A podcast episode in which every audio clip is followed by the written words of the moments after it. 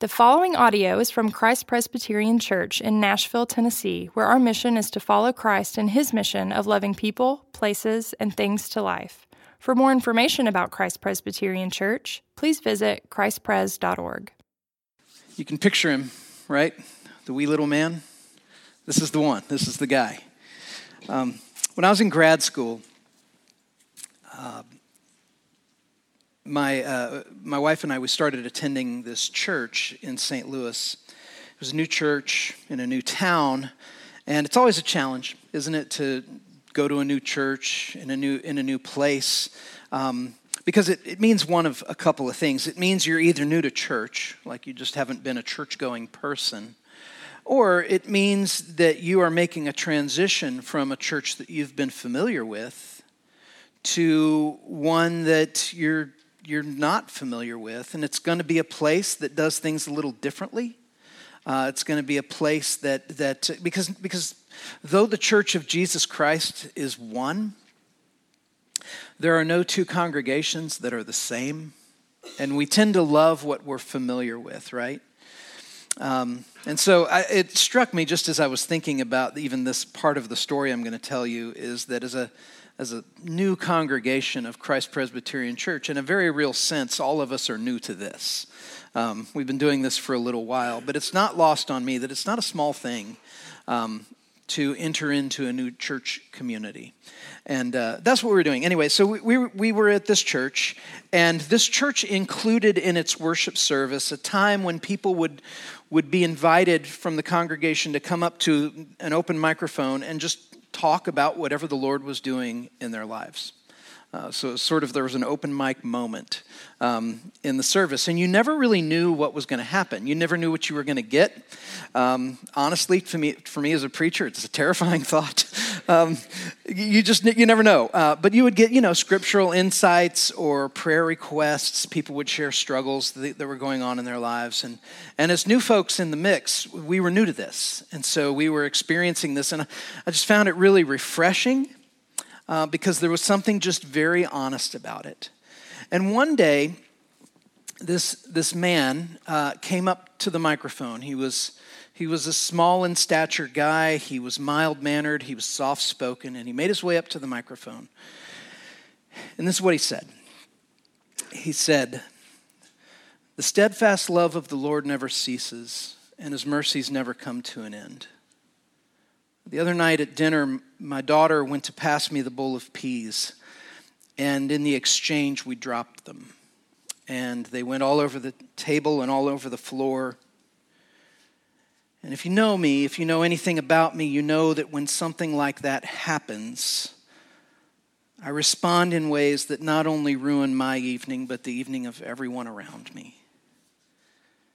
But I sat there looking at the peas, waiting for the eruption that I feared would come. And nothing happened. And we, we cleaned it up and we went on with our meal. And the steadfast love of the Lord never ceases, and his mercies never come to an end. I still get choked up thinking about that. Then he went and sat down. And I remember just being kind of stunned in the moment by what just happened here? What just happened was this man was publicly praising God that he didn't lose his ever loving mind when the peas spilled. And he did it in the context of a community, a church that knew enough about him to rejoice along with him in this. And what struck me about that is this was not a man who was celebrating a radical transformation. This is a person and a church that was celebrating the slow turning of a large ship. And so much of the Christian life is that. And this story of Zacchaeus, in many ways, is that. It's easy to make it a flannel graph. It's easy to make Zacchaeus just a almost a cartoon character. But there's something happening here, the way the gospel is working its way into this community that is transformative. So, what I want to do is, I want to set the passage in context because that's what we do here, right? We want to understand Scripture in the context of Scripture. And then I want to talk through what happens, and then I want us to move into thinking about the implications for the community that Zacchaeus is a part of. So, Luke is writing this passage. Uh, this is Luke 19. In Luke 18, he tells the story of the rich young ruler right? And in the story of the rich young ruler, there's a young man who comes to Jesus and he wants to know what he must do to inherit eternal life. And Jesus tells him to obey the commandments of the Lord. And the rich young ruler, confident in himself, says, I do that. What else? And Jesus says, Sell everything you have and give it to the poor. And that was too much. Now, it's not a prescription for every Christian that we sell everything we have and give it to the poor. What's happening here is Jesus is touching on the most precious thing in this man's life, and that is his stuff. And he's saying, you have to be willing to lay everything down. You can't serve both God and money. This was the place where Jesus made that statement. It's harder for a camel to pass through the eye of a needle than it is for a wealthy person to enter the kingdom of heaven. We live in, you know, a wealthy place. We're all, by the world standards, wealthy people. And so, incidentally, in a conversation earlier this week with Bob Bradshaw, who is the executive director at Christ Pres, he remarked, he said something that I thought was really powerful. He said um, that he sees more people survive seasons of crisis and loss than he sees people survive seasons of abundance and affluence. That we do better surviving crises when our worlds are burning down spiritually than we do surviving those seasons where everything we want we have. So Jesus' disciples respond when Jesus says, It's harder for a rich man to enter the kingdom of God than it is for a camel to pass through a needle's eye. They say, Well, that's impossible. Who then can be saved? And Jesus responds by saying that with God, all things are possible. God can do the impossible. This work of saving we who are bound to the things of this world. And what's beautiful is just one chapter later, we get this story of Zacchaeus. It follows that statement. And here, what we have is a hope filled example of a picture of God doing the impossible, of God saving somebody who is consumed with his wealth. He does it.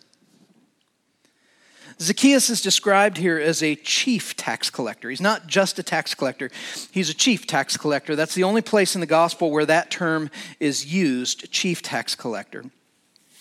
And this happens in Jericho. And Jericho is this city that sits um, right on the Jordan River on the border between Israel and Jordan, up by the Dead Sea, and it's where the, the fresh water of the Jordan River empties into the Dead Sea. That's where Jericho is located. And just to the, what I guess it would be the east of Jordan, is a, a basically a, a, passageway that was called the King's Highway, and it was the strategic route that connected Africa and Asia and Europe. So basically, all the worlds came together right there, and Jericho was kind of like right at the crux of it, which made it a really strategic city for import, export, for travel, for anything kind of uh, intercontinental that was happening at the time. And as the Roman Empire would be wont to do, they made that a place where you would be taxed just to go through it. And there were a lot of taxes that were gathered there. And Zacchaeus, was somebody who worked there as a chief tax collector, which meant that he ran a tax collection crew. Taxation was his business, and apparently, business was good. He did well. Nobody likes to pay taxes. This is a universal truism, right? If you, I mean, raise your hand if you do. I don't see.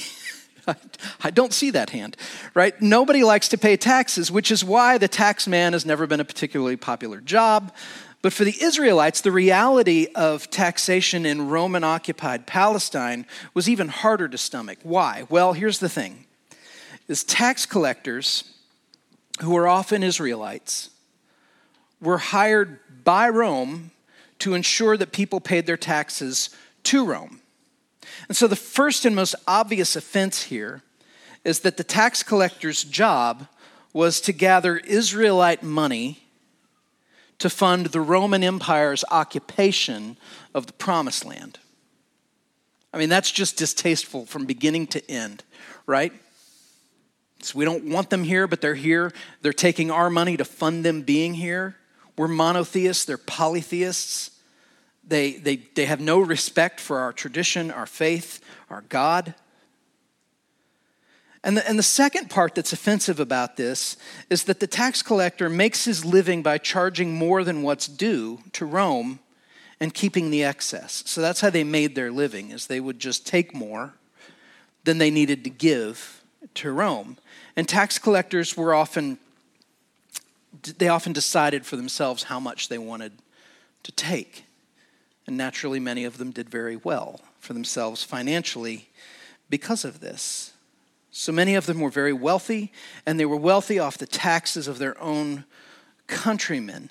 And so this was Zacchaeus. People just hate him. There's nothing to like about the guy, right? He's very wealthy because he acquired his fortune from the pockets of his neighbors.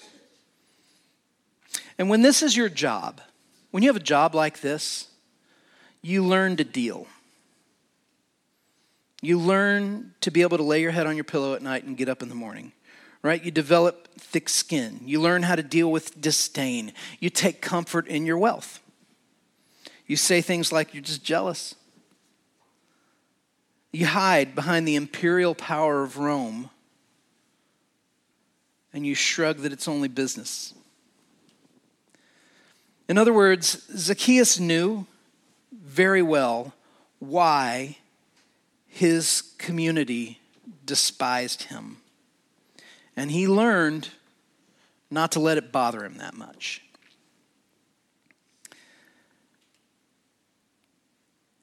In reality, though, he's miserable.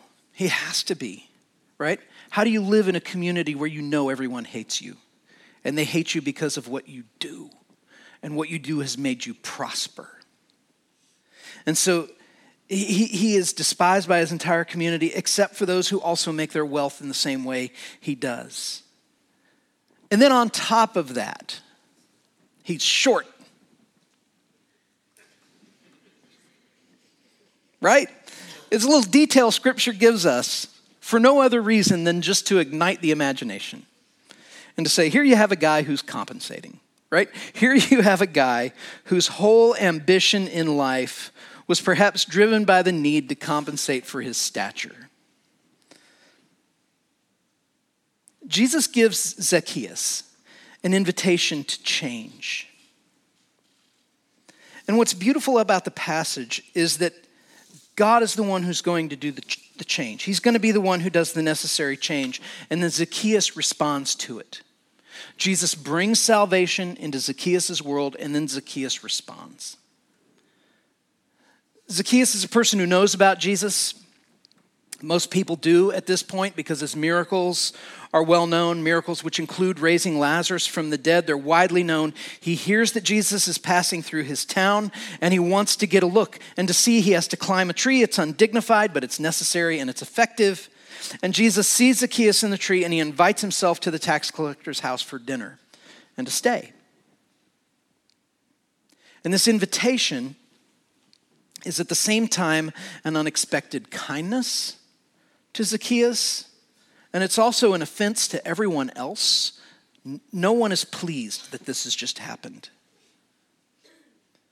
Apparently, Jesus has no sense, he has no standards apparently he'll just dine with anybody, uh, even somebody like this. And we don't know, I love the absence of detail in Scripture, that you don't know what was said during the dinner right you don't you don't have this this detailed account of all the things that jesus has said to him but what we do know is that by the end of it zacchaeus wants to repent of the ways that he has exploited his community And he says, Half of my goods I give to the poor, and if I've defrauded anyone of anything, I restore it fourfold. What do you do with a repentance like that? I mean, he's telling us, right? When the details of his repentance suggest his crime. He's repenting and he's saying, This is what I will do. It means that his sins are this I've neglected the poor and I've exploited and defrauded my community. And I want to make that right. And so Jesus says that on that day, salvation has come to Zacchaeus. And what I want us to notice now as we start to turn this over in our own relationships and our own communities that we're a part of, is that uh, salvation comes to Zacchaeus before any act of reconciliation has actually happened. So he's done nothing yet. Salvation doesn't require change first. Salvation does not require change first.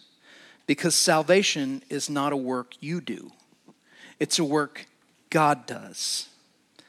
Change is in response to salvation, not the cause of it. And this is the gospel, right? Salvation is a free gift from God in Christ. And then learning how to live in a way that honors God is what follows as a result of that in response to it. But if we get the order backward here, we lose the gospel entirely. If we get the order backward and we say change first, then God's favor, then salvation, we've lost the gospel because then we're just saving ourselves, and none of us can do that. The result of Zacchaeus' faith is that he seeks then reconciliation with his community. He wants to respond to the grace that has been shown to him. We have a theological term for what's happening here it's sanctification, right? The Christian life has basically three acts. I'm way simplifying this, but it has three acts basically justification, sanctification, and glorification. Justification is when we are declared righteous in the sight of God because of the finished work of Christ, when our faith is in Him, right? So we're declared righteous and we are in the sight of God. Sanctification, then, is the process of living in that. It's cooperating with the Holy Spirit and learning how to follow Christ, learning how to imitate Christ.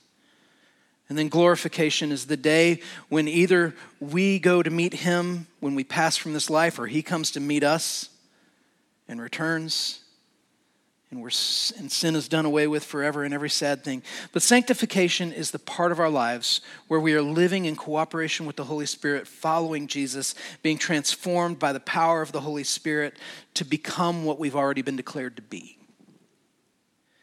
And so to desire sanctification means we have to deal honestly with ourselves before the Lord. It involves a willingness for God to dredge the deepest, darkest waters of our story and our soul and our heart. As Lord, transform me. Lead me in paths of reconciliation with those I've broken relationships with. And it's hard for us to do this because our inner lives are messy and secret. Right? We have messy and secret inner lives. But to grow in righteousness, we have to be, we have to be willing to admit our unrighteousness and desire to see it change. I will stop neglecting the poor, and I will restore fourfold to those I've defrauded. And sanctification is like a slow turning of a ship. It just doesn't happen overnight. It happens slowly. And sometimes it feels like we're walking backward, even, right? It's often measured in strange little increments like not losing your temper over spilled peas at a dinner table and counting that as evidence of the love and the mercy of God at work. Zacchaeus, he has a road ahead of him, and it's a hard road that he has ahead of him. He's got some things to do. And you know, so does his community. His community has a road ahead of them as well because what do they have to do? They have to receive Zacchaeus' attempts to reconcile. They have to cooperate. They have to cooperate with his repentance.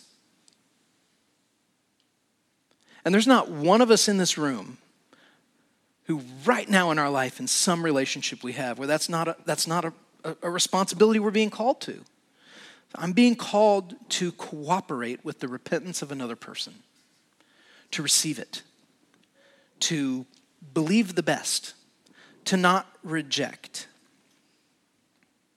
Because Zacchaeus is responsible for a lot of just brokenness. He's broken a lot of things.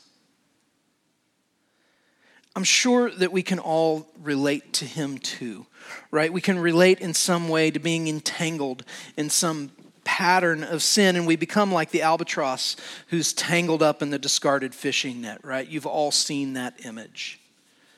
And they're just tangled and they need to be set free. And the more we struggle, the more entangled we become. And so we need somebody to cut us free but whenever anybody approaches to cut us free, we fight even more and we get even more tangled. We fight against their presence, we fight against their touch. It's as the Reverend Maclean said, and a river runs through it. Each one of us will, at one time in our lives, look upon a loved one in need and ask the same question we are willing to help, Lord, but what, if anything, is needed? For it is true that we can seldom help those closest to us. Either we don't know what part of ourselves to give, or more often than not, the part we have to give is not wanted. And so it is with those we live with and should know who elude us, but we can still love them. We can love completely without complete understanding. What an amazing movie. If it's been a while since you've seen it or you've never seen it, you know, it's going to rain all week. Just go ahead and watch it. but it's only when we surrender that we welcome help, right? Otherwise, we're just fighting and we're fighting. It's only when we trust our Savior that we allow the shears to come near and trim both the net and the feather to free us. Zacchaeus is pledging to let the shears of honor and justice clip his wings for the sake of setting him free. And there's not a person in his community who doesn't need to help him with that. And it won't be easy for him just as it's never easy for any of us. And yet, with this passage before us, we need to honestly ask the question where in my life do I need to be set free? Where am I like Zacchaeus? What are the things I need to repent of? Where do I need to be set free? And do I welcome help? And if I resist help, why? What is it that I'm resisting for?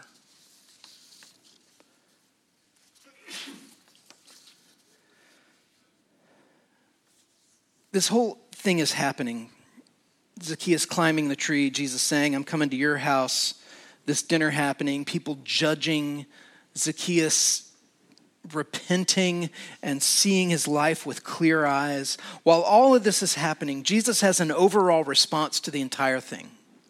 And his overall response to the entire thing, to the mercy shown to the tax collector, to the grumbling crowds, to the slow turning of the ship that Zacchaeus pledges to do, Jesus says, Look, the Son of Man came to seek and save the lost. He came to do the impossible. He came to lead a rich crook through the eye of a needle. And so it's not too late for you.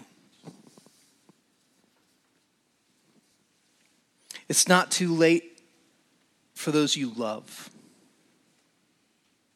no one is so far gone that they're beyond the reach of God's kindness in the grace of Christ. No one. Even if you are right now in the act of deceiving and exploiting and betraying and defrauding, you are not beyond Christ's invitation to change, and neither are you hidden from his view. When Jesus singled out Zacchaeus and invited himself over, he was reaching out to presumably the most unlikely and despised person in town. And Jesus was after more than a meal and a place to stay. He was after Zacchaeus' heart. And he got it.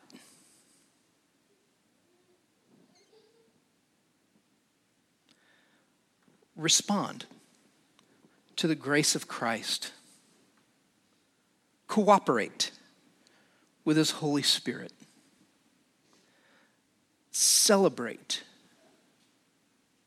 when you don't blow up when someone spills the peas. And know that the work of reconciliation is often a process that takes time restitution of broken or taken things, and restoration of broken or tabled relationships. Seeking this does not burden God. It is, in fact, the will of God. I came to seek and save the lost. Listen, we have an enormous capacity to hurt each other. We do. We have an enormous capacity to make a grand wreck of our own lives. This does not prevent Christ from working, no matter how tangled we become. This is why Jesus came in the first place. The Son of Man came to seek and to save the lost. Pray with me. Lord, thank you for calling Zacchaeus down from the tree and out of his life of uh, relational catastrophe and spiritual catastrophe, and for calling him into a relationship with you. Thank you for the picture of, of you demonstrating compassion and mercy on what is presumably the most despised person in his community. And thank you that the way the gospel works is that when Zacchaeus responds to your grace, everybody in town has to cooperate to some measure if they're going to be a part of the work you're doing in his life. Lord, give us a graciousness with each other as we do that. Thank you, Lord, for your mercy and your grace. Thank you that you came to seek and save the lost. Thank you that with God all things are possible. It's in your name, Jesus, we pray. Amen.